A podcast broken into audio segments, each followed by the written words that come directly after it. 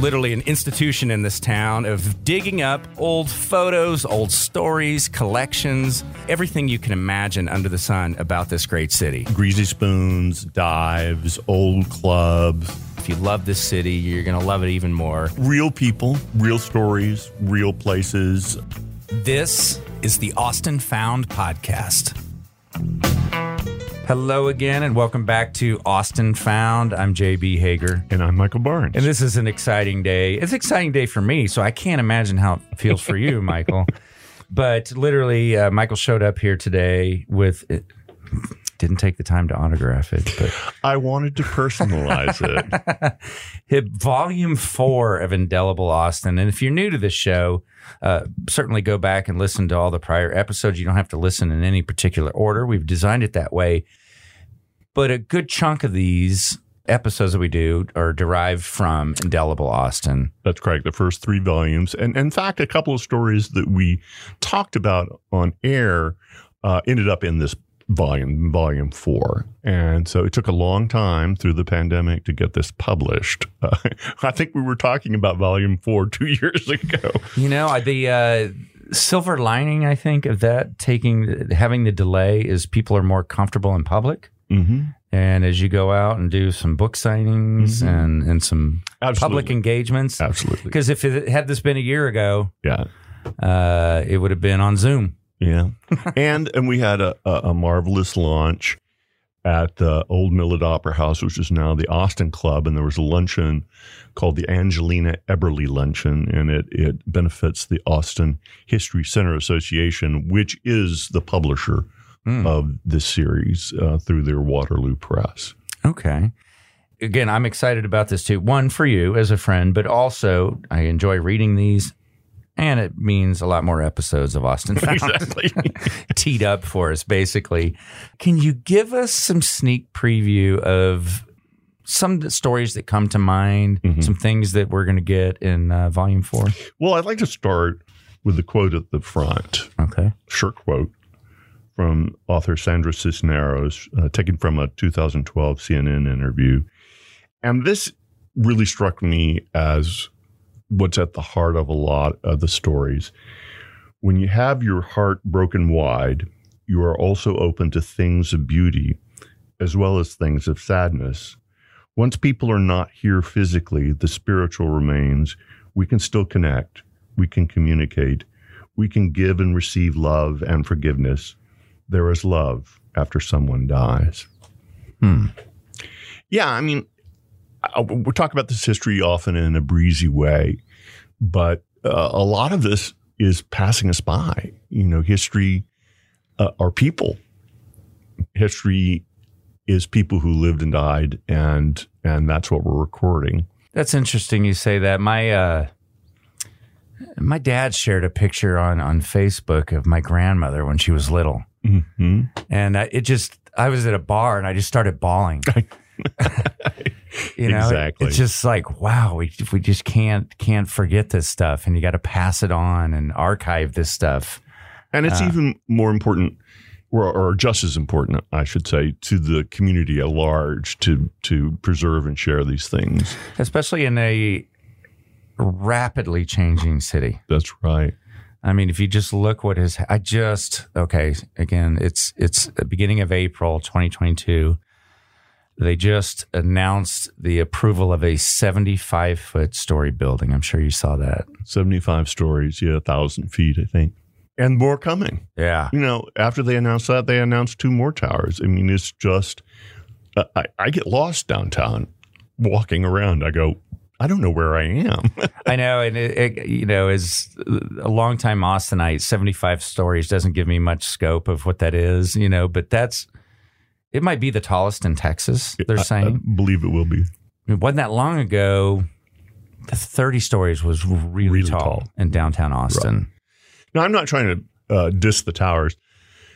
I like a good skyscraper, Yeah. and they should be downtown. I don't. I I hate them when they're out in the suburbs. And I'm Yeah, going, yeah. oh, what is this? You know. But they belong downtown, and I think we need density because it is a, a, a good way to to uh, use the land in, in a sane way.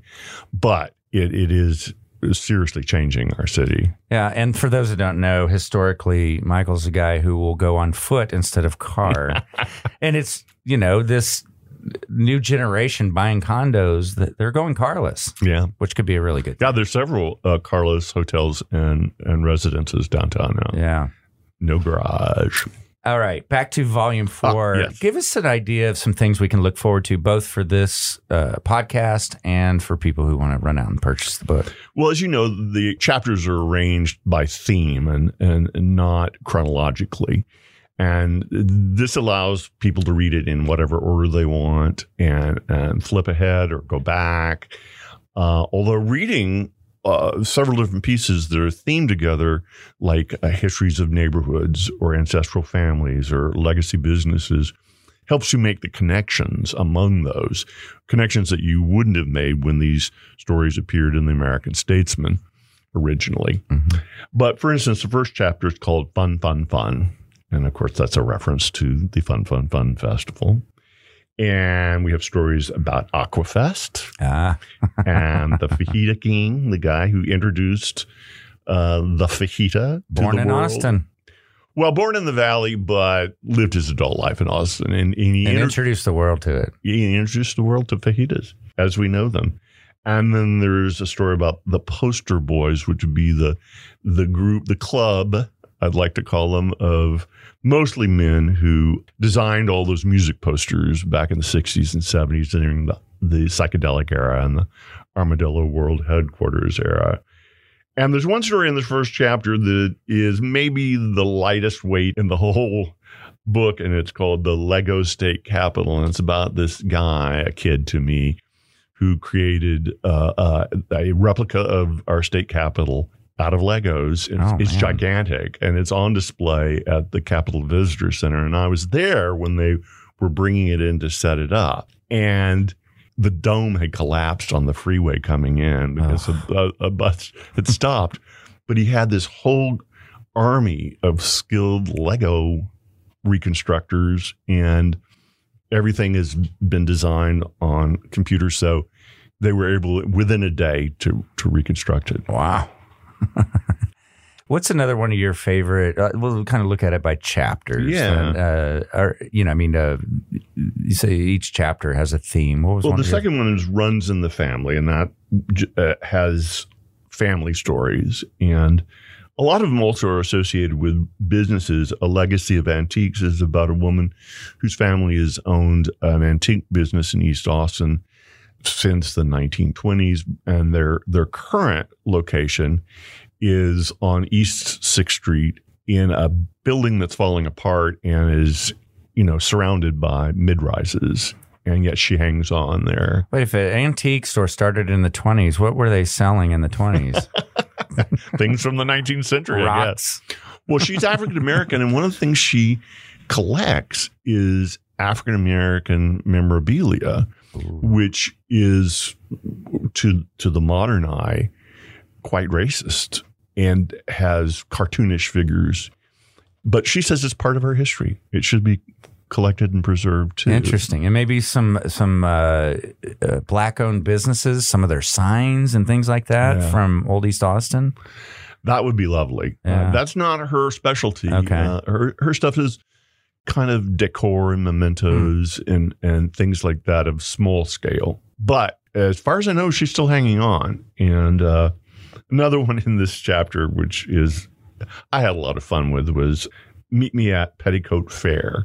This family owns That's the lingerie, the locally owned lingerie store. Yeah. yeah. Yeah, and it started on the drag. And it started at the same time there was a hit show on television before your time uh, called Petticoat Junction. Oh, I remember. Why watch that in reruns? well, for sure. of course, because they rerun everything from the 50s and 60s over Ran and over and over. Right. And uh, people still call it. Uh, You know, they'll say, "Oh, here at Petticoat Junction, Mm. it's Petticoat Fair." But and and that was a really fun story, multi generational Hmm. story about this family business. There's a story in this chapter about a man who was saved from the 1922 tornado by hanging onto a tree in Travis Heights. That's the guy that lost his pants. Yeah, Yeah. and then, so chapter three is the creative class, and it's about, well, for instance, how Austin became a film mecca, Mm. how the Texas Book Festival was created, and all through the years, a timeline of it. There are several timelines in this book. I don't know. No, it sounds like that chapter really fills in some holes if you want to figure out how Austin became what it is today, right? Yeah, yeah, because that's that's one of our most important cultural and economic sectors in town, and is is not just movies, but all of the creative sector. Mm. And it wasn't always here. You know, this is something still within our lifetimes that we became this creative capital. Chapter four is places that endure, and I I write about the first Congress Avenue bridges and then these fantastic photographs that were found of the construction of the current Congress Avenue hmm. bridge, which had been in hiding. And I convinced the the engineering company who had them to please give them to the History Center because Yeah. they don't need to be on your walls at your corporate office. Right. They- I did a story on a sweet subdivision called Western Trails. I read that story when it when it ran the first time. I love that neighborhood because Yeah. it's got that mid-century vibe. Oh, all over the place. Yeah. And the the couple who owned the house that was my main uh, target in this have not only renovated it very sensitively, they have all this mid-century furniture and decor. It's Oh, like yeah. a museum. Yeah, yeah. I It's love that neighborhood. Chapter five is tour health. We have a lot about the pandemic and that, and also a a man who a profile of a man who ran the uh, emergency room at um, Brack Brackenridge Hospital, and then at the Children's Hospital.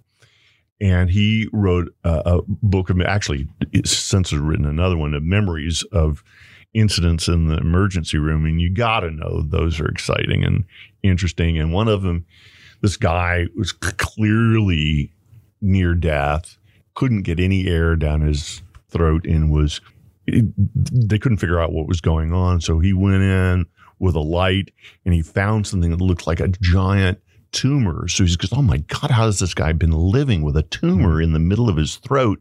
And then he noticed a poppy seed or something, and he pulls it out, and it was it was a, a Italian sausage that he eaten a whole big chunk of Italian sausage. It was stuck in his throat. As soon as he talked it out, you know, the the guy says I'm Go, thanks, doc. and chapter six is dark days, and this has some stories that are disturbing. That's what I was wondering. I was going to ask that because on this show and in your book, you, you don't just cover all the darling stories. You cover, mm-hmm.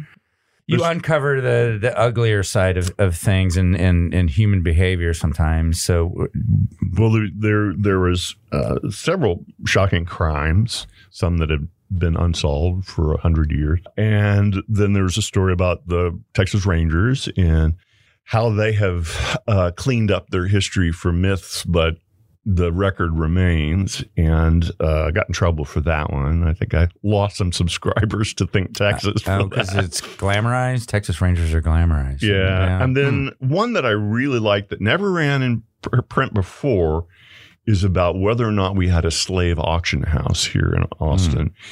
In a magazine, in a national magazine, they ran a picture of what was purportedly a, a slave auction on Congress Avenue in Austin. Mm. And I did quite a bit of research and found that no, that wasn't Austin.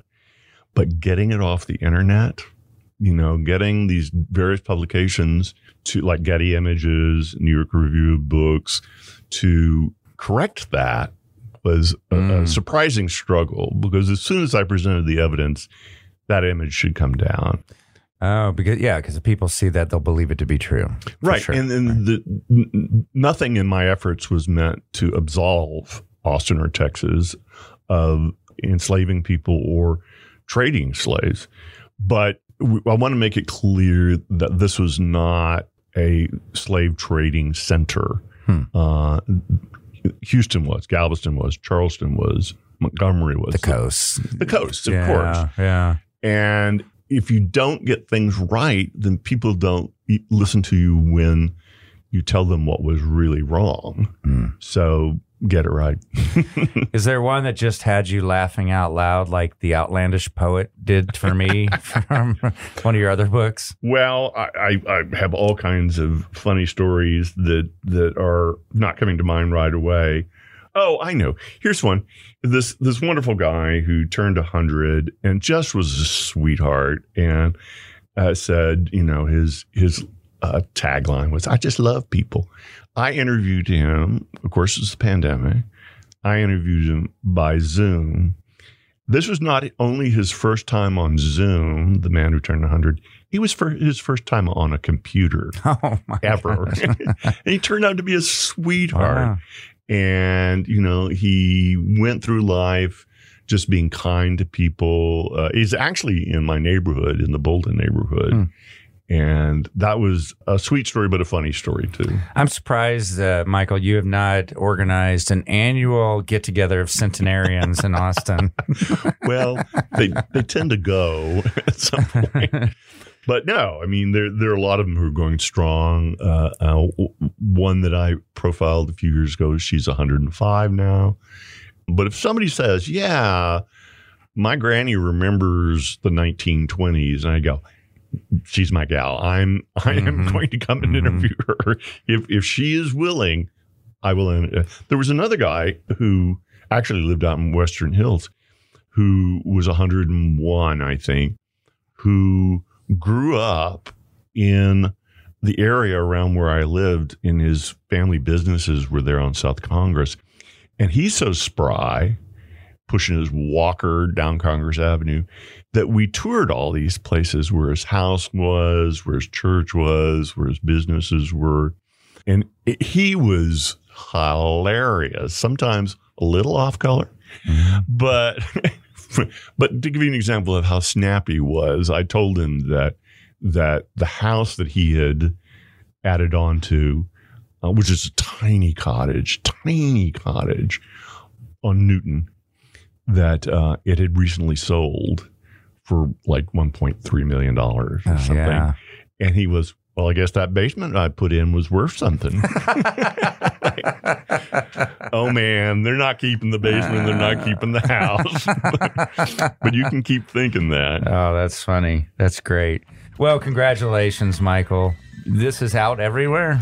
Uh, How long does this take? Again, it's April of 2022. Yes, you can get it at Book People at some point at all the bookstores and gift shops in town that carried the first three.